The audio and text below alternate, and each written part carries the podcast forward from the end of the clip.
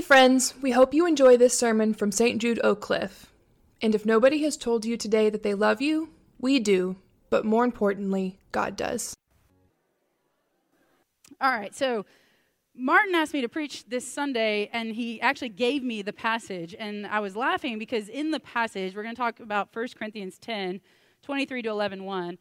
Uh, and in the passage, there's this thing that happens all throughout the letter to the Corinthians, and that Paul uses their slogans and kind of turns them back on, on themselves.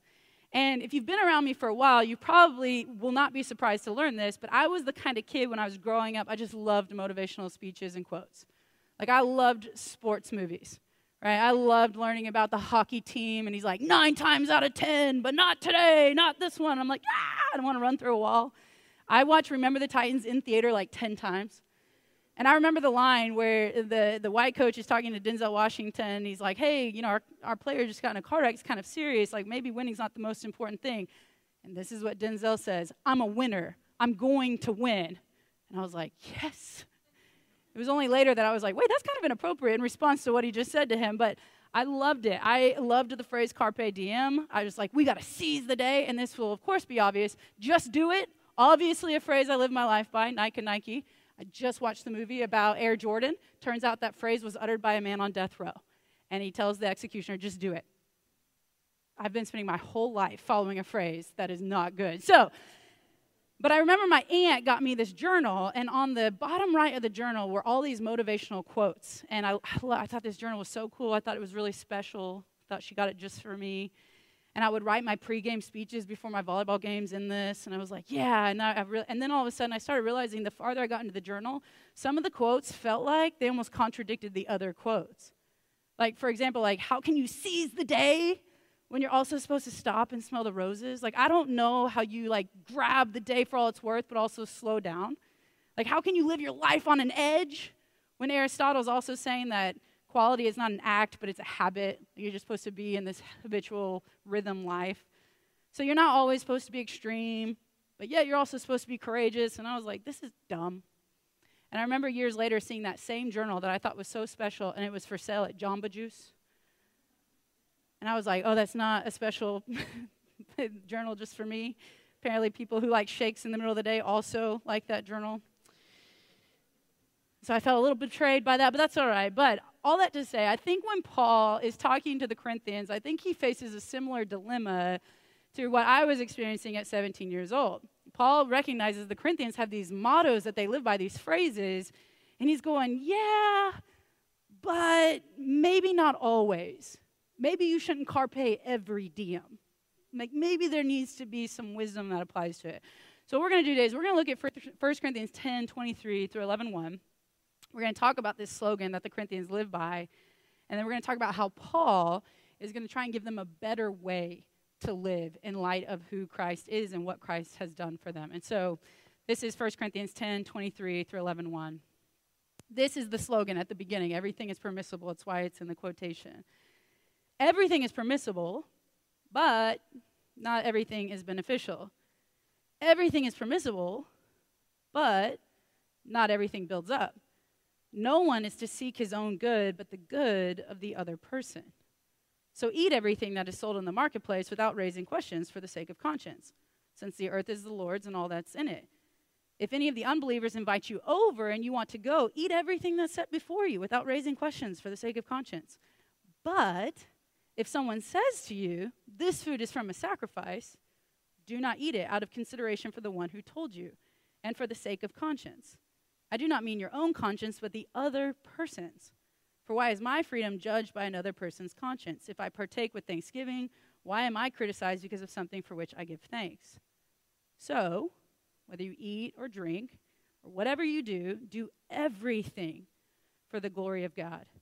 Give no offense to Jews or Greeks or to the church of God, just as I also try to please everyone and everything, not seeking my own benefit, but the benefit of many, so that they may be saved. Imitate me as I also imitate Christ. This is the word of the Lord. Let's pray. Father, thank you for preserving this word. Uh, as Paul writes to the church in Corinth, would you help my words this morning to be beautiful, true, and right? Would you help encourage us uh, to not live a life where we pursue a model, but to pursue a life where we pursue you and where the good life is found in you. So be with us this morning. In the name of the Father, Son, and Spirit. Amen. Okay, so since this passage is a little odd, it's talking about food sacrificed to idols, unless you're sitting there going, great, I'm not going to walk into Aldi today and run into food sacrifice to idols, so we're good. Unless you think this doesn't apply to you, let me unpack what's happening in Corinth, and let me explain to you why I still think the passages on food sacrifice to idols apply to us today. For starters, Corinth is a mess. they are an absolute mess of a church. You can tell from Paul's writings to them that he's having to contend with all kinds of bonkers situations. And Paul really knows these people. From Acts 18, we know that he not only planted that church, but he spent a year and a half with them, which in Paul time, that's a long time. Because don't think, hey, just Sunday morning, hour and a half, they gather. Think they did life together. They worked together. They broke bread together. They spent all this time together. And so there's a very good chance Paul was spending six to seven days a week with these people, as well as leading them in worship. Like he knows these people well, he would know them by name. Imagine you're doing life with Mart for a year and a half. He's in your home. He's in, he's in your life. He shows up to your kids' sports. Like, like kind of the point where, like, Mart, don't you have something else to do? Like, you really know Mart at this point. And he's now left Corinth and he's getting reports from people saying, Have you heard what the Corinthians are doing? And he's like, Tell me what they're doing. And the report is not good. And Paul is writing to them to say, Hey, guys, you're not living in accordance with the gospel. And so, what he does in this letter to the church in Corinth is it follows a pattern all throughout. Basically, he says, Here's what I'm hearing, here's what you're doing wrong. And then here's how the gospel speaks to that issue. So, first, it's about divisions. He's like, oh, you follow Apollos, you follow Peter. Don't you know there's one Christ? And then he talks about things like intercourse. And he's like, I've heard it, that even this guy is sleeping with his mother in law. Like, what are y'all doing? And then he talks about how the gospel calls us to purity. Then this passage where ours falls is about food sacrificed to idols. People are divided on whether or not they should be allowed to eat food sacrificed to idols. And Paul is going to talk to them like he does in our passage. And later they talk about the worship gathering. People are being loud and obnoxious. And he's like, hey, it should be orderly. And then he ends in chapter 15 talking about the resurrection Could the Corinthians, they don't believe in the resurrection, which is kind of the whole ball game of Christianity. And so each time Paul's like, here's the issue, and here's how the gospel speaks to what we're talking about. And like I mentioned, the Corinthians have slogans they like to live by, like 17 year old Nika. And so throughout the letter to the Corinthians, Paul will quote their slogans. And if you have a good translation, they'll put those quotes in quotation. Oftentimes, Paul's like, oh, I follow Apollos. And then he mocks them. Like, like if you've not read Corinthians, it's good literature. Paul mocks them pretty mercilessly at times. You're meant to laugh by the time you get to the end of Corinthians. And so, our passage, the one that we're looking at today, it's at the end of a long discourse about food sacrifice idols. He's talked about all these different scenarios. And you have to understand, food sacrificed to idols is so normal in the ancient world, especially in cities like Athens, Ephesus, Corinth. You should just assume that when you go to buy meat in the marketplace, very good chance that it has been sacrificed to Zeus, to Artemis, to some other Greco Roman deity, and the food you're buying has already gone to a temple, much like Jewish temples. And so they'd have a priest that worships whatever Artemis, Zeus, whatever. They take the animal, they slaughter it, they drain the blood, they, they butcher it. Priests are really just like glorified butchers, if you don't know. That's what they do. They butcher the animal.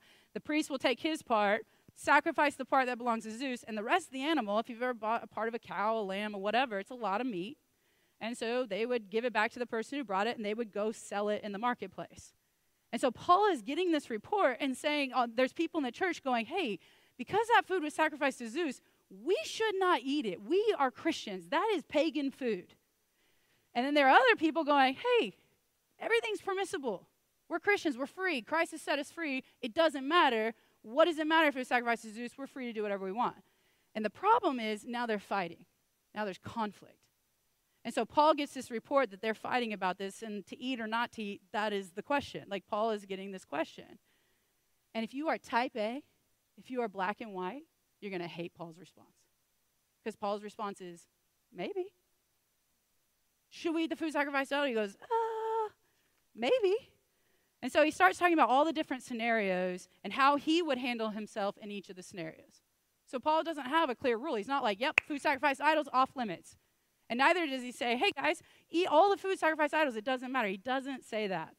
And so he gets to our passage and he starts with this Corinthian slogan everything is permissible. And then he goes, Yeah, but not everything is beneficial. And then he repeats it hey, everything is permissible, but not everything builds up. He's taking their seize the day, their carpe diem, and he's saying, yeah, but wisdom requires that there's limits to your phrase. And so, what, what Corinthian scholars think is happening is the people are saying, hey, Jesus died, rose again. We are free. We're living in the end times. We can do whatever we want. Christ has paid for all of our sins. It doesn't matter what we do. Which is kind of right, as long as you're not sinning. Right? It's, it's kind of right. Like you are free as Christians, eat, drink, and be merry. For tomorrow we die, but Christ has conquered death. So we're going to go on to the to the new heavens and the new earth. And so they're just living it up. They're like, hey, we're in the end times. Everything's fair game. Christ died for us. We are free. Let's be free. I promise you can find passages in this Bible that says you're free in Christ. And the Corinthians are like, yeah, let's do it. Let's be as free as we can possibly be. And Paul goes, eh, you're not inherently wrong it's just what you're saying is incomplete. And Paul says there's limits to freedom if you're truly in Christ. Yes, Christ has set you free. But if you're truly in Christ, you will limit your own freedom. And so he basically says, Look, let me give you a couple of scenarios. He says, You want to go into the marketplace? You want to buy meat that's been sacrificed to idols? Everything's permissible. Be free. He says that. He's like, Everything's permissible. But, eh, yeah. And he's like, You walking through the marketplace? And they're like, Hey, Zeus meat right here. Good sell on Zeus lamb. He's like, great, buy it. And he says, but if you're at someone's house and a non Christian's invited you and they announce the meat has been sacrificed to an idol, then don't eat. And this is why they would do that. It seems weird to us. Like we don't walk in and we're like, Tom Thumb, four ninety nine a pound. Everybody enjoy. But what they would do in the ancient world is if you went to someone's house and you were sitting down for a meal, most likely a slave or someone of a lower class would bring in the food, and the host would stand up and go, This food has been sacrificed to Zeus. All hail Almighty Zeus. Now let's eat. And so Paul says, Hey, if that's the situation, don't eat. Because what's going to happen is that non believer who knows you're a Christian is going to think you're okay with idolatry and your God's okay with idolatry. So don't eat that food. You're by yourself in the marketplace, you want to buy the food? Yeah, everything's permissible. You're in someone's home and they're like, all hail Zeus, this is Zeus's meat. Don't eat because it's not beneficial and it doesn't build up. And so he says, look, if you're going to cause someone to stumble, you need to check yourself. If it's going to cause a non believer to have their conscience seared and they're going to be confused about the worship of the one true God, don't eat. And then he gives them the slogan that they should be reciting Instead of everything is permissible, Paul says, whether you eat or drink, whatever you do, do it for the glory of God. That's the slogan you should be living by. Everything is permissible, there's limits on that. The slogan you can always live by, whether you eat or drink or whatever you do, do everything for the glory of God. Now, that's not as pithy, right? You like everything's permissible is two Greek words. I looked it up, the uh, whether you eat or drink or whatever, 13 words in the Greek. Not as pithy, not as easy, doesn't roll off the tongue. Harder to tattoo if you're into that sort of thing. So it's not as simple of a catchphrase, but most catchphrases aren't. And Paul then finally says, listen, don't be offensive to others and do the thing that will get the most people saved. Like, don't be offensive to people and do the thing that will get the most people saved. And if you're not sure what it is, then look at me as I imitate Christ. If you don't know how to do this, then follow me as I follow after Christ. And so you think to yourself, okay, great. It's pretty simple. I shouldn't eat food sacrificed to idols at a dining room table. Great. I don't think I'm in danger of this passage. Well, let's talk about how this passage actually can apply to us today. If all scripture is inspired by God and useful for teaching, reproof, correction, and training righteousness, then food sacrificed to idols actually still speaks to us today. So here's the first way that I think this passage still matters for us. Everything is permissible, but love and self denial are higher values to Paul in the gospel. Everything is permissible, does work, except when love and self denial are at odds with your freedom. For the Corinthians, they valued personal freedom over their unity in the body. Paul's getting reports. They are bickering over this food sacrifice to idols, and Paul is saying, Listen, the point of a church is to be unified together. And so Paul doesn't respond by saying yes or no. He responds by saying, love each other. If this thing is causing you harm to the group, then let your love be greater than your liberty. That's how this still applies today. Paul's basic message to the Corinthians is your love is greater than liberty in the gospel economy. your care of neighbors should be more important than your personal freedom to do as you please. And so, listen, maybe the issue today is not food sacrifice to idols for us. I highly doubt any of you are going to leave here and go do your Sunday meal prep and run into food sacrifice to idols. I highly doubt that. But I bet you have found yourself in situations with other believers that are not issues of sin. Listen, Paul's not saying you're free to sin. He would say, by no means, may it never be, don't sin. But on issues of wisdom and disagreement in Christianity, he would say, make sure your love is the higher value than your right to do whatever you want. And I promise you will run into those situations. Paul's main message to the Corinthians is not, hey, sin. Like he's, he would never tell you that. But when it comes to maybe movies you watch, drinks you enjoy, how you use your social media, how you spend your time, how you spend your money, these are issues of wisdom where you are truly free and there is no sin, but yet there's disagreement on wisdom. Paul would say your love of others should be higher than you going around saying, well, everything's permissible, I'm free to do what I want. And so, listen, I don't think you always have to bend to the people around you, right? I don't think if you if your whole life people are encouraging you to get this job and then one person says, I don't think that's wise. Like I, I don't think you always have to bend to that one person. I think that requires wisdom. But what I am saying is if your personal freedom is more important to you than loving the other person, then you're out of step with the gospel, according to Paul. You need a chiropractic adjustment that allows the love of your neighbor to be higher than your right to eat meat. That's what Paul would say. He goes, Don't eat the meat then, if it's going to hurt someone else. That's the first thing, is love is greater than our liberty. The second thing that I think this passage still speaks to us today about is if you're not sure how to navigate a tricky situation, you're kind of going, hey, there's, there's freedom here, but Christians agree and disagree on how to do this. Then Paul would say, this is the question you should ask yourself. Not what am I free to do? This is the question What will bring glory to God and maximize the potential for people to get saved? That's his driving question. If you're in a situation, food, sacrifice idols, or some other situation where it's not sin, again, don't sin. Paul would never encourage that. But on issues of wisdom, and you're in a tricky situation, he wouldn't say, Ask yourself, what am I allowed to do? He would say, What brings glory to God and what maximizes the potential for people to get saved?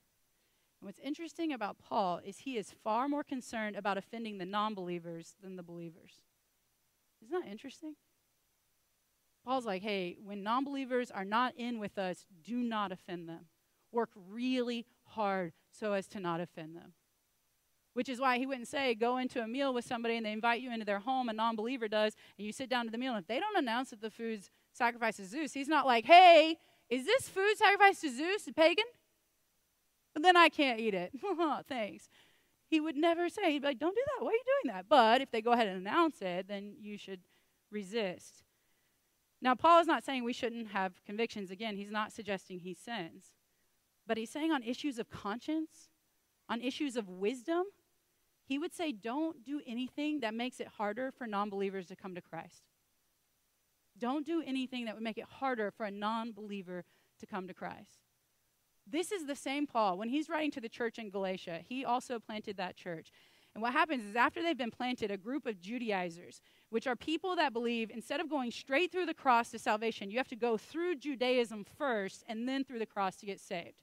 And it looks like this Hey, instead of a non Christian just saying, Hey, Christ died for me, I accept that, I'm moving forward in Christianity, they would say, Nah, you have to get circumcised, eat kosher law, and uphold the Mosaic law, and then you can get saved. And Paul is perturbed by that. He is very upset. You know how he knows? Because the Judaizers are encouraging the Galatians to get circumcised. And he says, that is an obstacle to the gospel. And then he says, I kid you not, go read your Bible. Why don't you just tell them to cut the whole thing off? And all of us soft little Christian people are going, it's in your Bible. I promise you it's in there. Now, good chance your translation has softened it, but Paul's point, he is so angry at this because he's like, that is too big of a hurdle for a non Christian. If you're telling them they have to come through Judaism first to get to the gospel, they may never come to Christ. Why would you put an obstacle up to them coming to Christ? And that's why he gets so worked up anytime there's a hindrance to the gospel. He's the same Paul in the previous chapter, in chapter 9 of Corinthians. He says this To the Jews, I become like a Jew to win the Jews. To those under the law, I become like one under the law, though I'm not under the law so as to win those under the law. To those not having the law, these are Gentiles, I become like one not having the law. Though I am not free from God's law, but I am under Christ's law, so as to win those not having the law. To the weak, I become weak to win the weak. And then he concludes I have become all things to all people so that by all possible means I might save some. I, I have a professor that the question was always after Paul gets converted, does he eat kosher still? This is a question scholars sit around. It's like how many angels can dance on the head of a needle? We're like, we don't know. And so the question is when Paul gets converted, his whole life he's eating kosher, his whole life as a faithful Jew, boom, Damascus Road, he's now a Christian. Does he still eat kosher? And you know what Scot McKnight says? When he's around the Jews, he does. And when he's around the Gentiles, he doesn't. And he points to this passage I become all things to all people so that I might save some. He is encouraging us to not put any hindrances in the way for people coming to Christ. Christ is already offensive enough. Christ already demands you that you come and die. Let Christ be offensive. You don't be the reason why Christ is offensive, is what Paul is saying.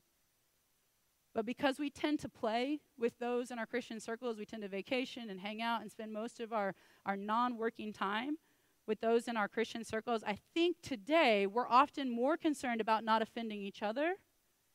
But for Paul, he's far more concerned that we don't offend the outsider.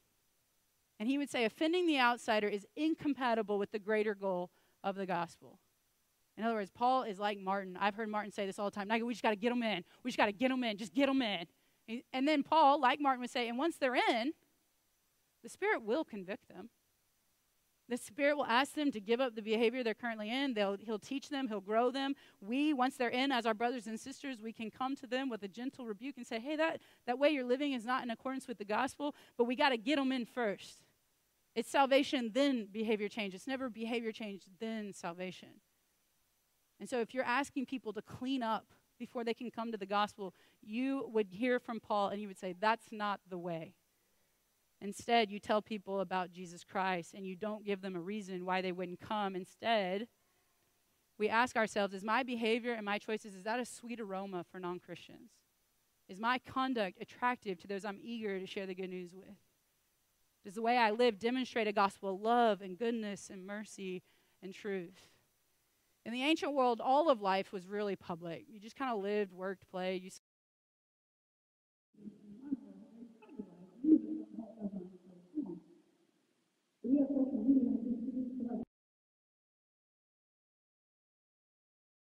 I hope well meaning Christians that I think that is so unnecessarily offensive.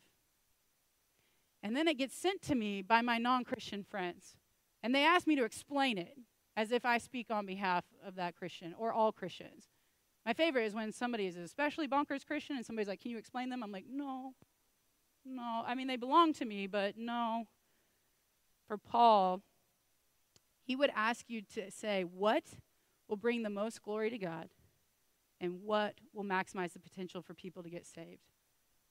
He would say, Give up meat the rest of your life if it means someone comes to know Christ. That's what he'd say.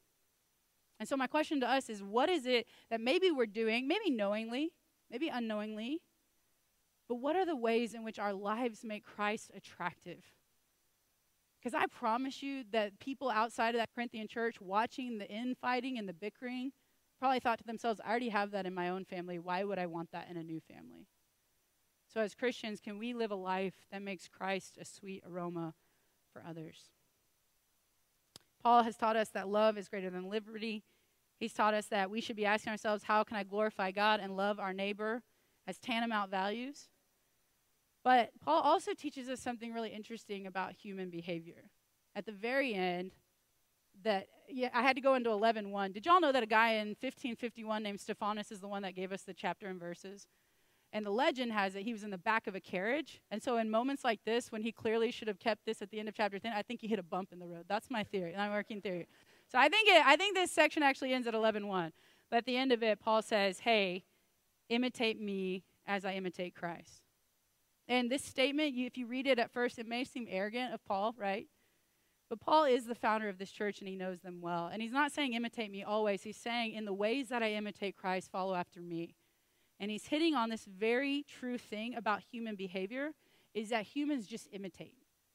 It's what we do. It's humanity 101. We've been imitating from the jump. You can see it in the Bible passages. We want to be like the Canaanites. We want to be like the other people. We tend to want to be like those we hold in high esteem and we imitate. And so I kid you not, I was at La La Land Cafe yesterday, and this this picture, I just snapped this photo. So La La Land has figured out coffee. You know why? Everything there is Instagrammable. Have y'all been to La La Land? Okay, I went on a Saturday morning at 10 a.m. And I swear I saw 75 photos snapped in the two hours I was there. They have this cool truck out front. Their, their cups are like bright yellow. They've got a cool mission. And these four girls walk up to the front of La La Land and they ask another girl who's not in their party to take their photo. And the girl not in their party goes, Did y'all plan to all dress alike? And they said, No. We all just showed up here in black.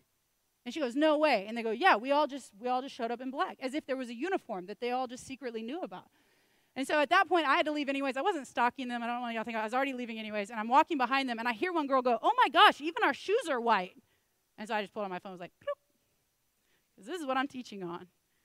We imitate. We just do this as humans. And so, lest you think I'm stalking them, I will tell you one of the most embarrassing things about myself so you understand how imitation works.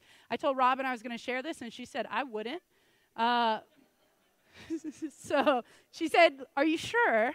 I said, yes. So when I was in high school, high school Nika was a little unhinged, okay? Y'all are lucky you get 30 year old, 39 year old Nika. I'm 38. I don't know why I said 39, but when I was in high school, I watched the movie Coyote Ugly. Anybody seen Coyote Ugly? If you haven't, don't. It's not. It's not not good. But I I've always been loud. I've always been blonde. I've always been aggressive. I've always been like I've always known that as a woman there's certain places that maybe I'm too much. And, and, I, and so watching Coyote Ugly for me was almost cathartic because it's all these women and they're dancing on a bar. And, but the bar owner is tough as nails. I just loved her. I thought she was the coolest woman I'd ever seen on the screen. So I kid you not, I get done. Watch, I was by myself. I drove 30 miles to a theater by myself to watch it. And when I left there, I literally scheduled a haircut and got my hair cut like her. And this is the embarrassing part. I started wearing pleather pants. now today we just call that vegan leather. It's not vegan, it's cheap pleather. I don't know why we say that, but I started wearing pleather pants. And I tell you all that to say, yes, that's embarrassing, but it reminds me of the power of story and entertainment. We tend to imitate. Like, we see this, like, you can watch what happens on e television and you'll see the trends trickle in. I went and picked up my friends from the Taylor Swift concert, and everyone was in sequence as if there was like some like memo that went out to tell everybody that we are going to we do this though we imitate. And so paul is saying look in light of the fact we're already going to do this because this is how we're bent you need a better example than the ones you're clearly following. Because the one you're following in corinth isn't working for you. It's causing infighting it's causing you to use your freedom to harm others so follow me. So this creates a few so what's for us. If we're going to imitate if we're going to become what we behold, then the first thing we have to do is we have to behold Christ. If we become what we behold, then we need to spend so much time with our Lord and Savior that hopefully we begin to look and smell and talk and act like him. And the second thing is is we got to be around people who also imitate him. We need to surround ourselves with people who in their life they also look and smell and talk and act like Christ. And we should receive this as a warning that if someone were to imitate our own lives, what sort of fruit would that bring up? I remember my niece was four years old, and I would always come to town super late at night. So I usually had a ball cap on because I hadn't showered that day. And y'all know me, I'm almost always in athletic clothes. And my niece comes running out. She's in Nike shoes, Nike shorts, a t shirt, a, a sling body bag, and a ball cap. And she goes, Look, I'm at Nike. And it was really cute. And I was so honored. And then I thought, Oh, she's watching. She's watching. That, she's watching. But that's also a gift if I will steward that, that hopefully my behavior as her aunt will show her a better way to live than what her peers, of course, can't show her currently. If we are imitators, then we have to behold Christ. We have to imitate people in our life who look like Christ. And we've got to make sure we understand if people are going to imitate us, there will be fruit. Is it good fruit or is it strange fruit? So, this is our big so what. The gospel is good news. It's, it's the proclamation that Christ's life, death, and resurrection changes everything. We are free. The Corinthians are right. We're free. Drink your wine, eat your food, be free. But Our real freedom means that we're free to love, to serve, to sacrifice, and to evangelize. Our freedom was always meant for the sake of mission, not for the sake of personal gain. Freedom is for the sake of mission. And so, if you want a life motto, it should not be everything is permissible. Your life motto should be the gospel has, in fact, set me free. But it has set me free to glorify God, love others, and live a life worth imitating. We are free. As free people, would we use our freedom to love and serve those around us so that the glory of God will be on display wherever we go? Let's pray. Lord, thank you that your word still speaks to us today and that we have much to learn about food sacrificed to idols. Would you help us to live lives where our freedom is not for personal gain, but for love of neighbor? Would you help us to enjoy the freedom that you've given us? In fact, things are permissible. We can walk freely and know that most of freedom in life is given to us by you. Thank you for that. But would you help us to love and serve? And would you help us to imitate you and to imitate those who walk in step with you? Encourage us, strengthen us, bless us this morning, Lord. We ask this in the name of the Father, Son, and Spirit. Amen.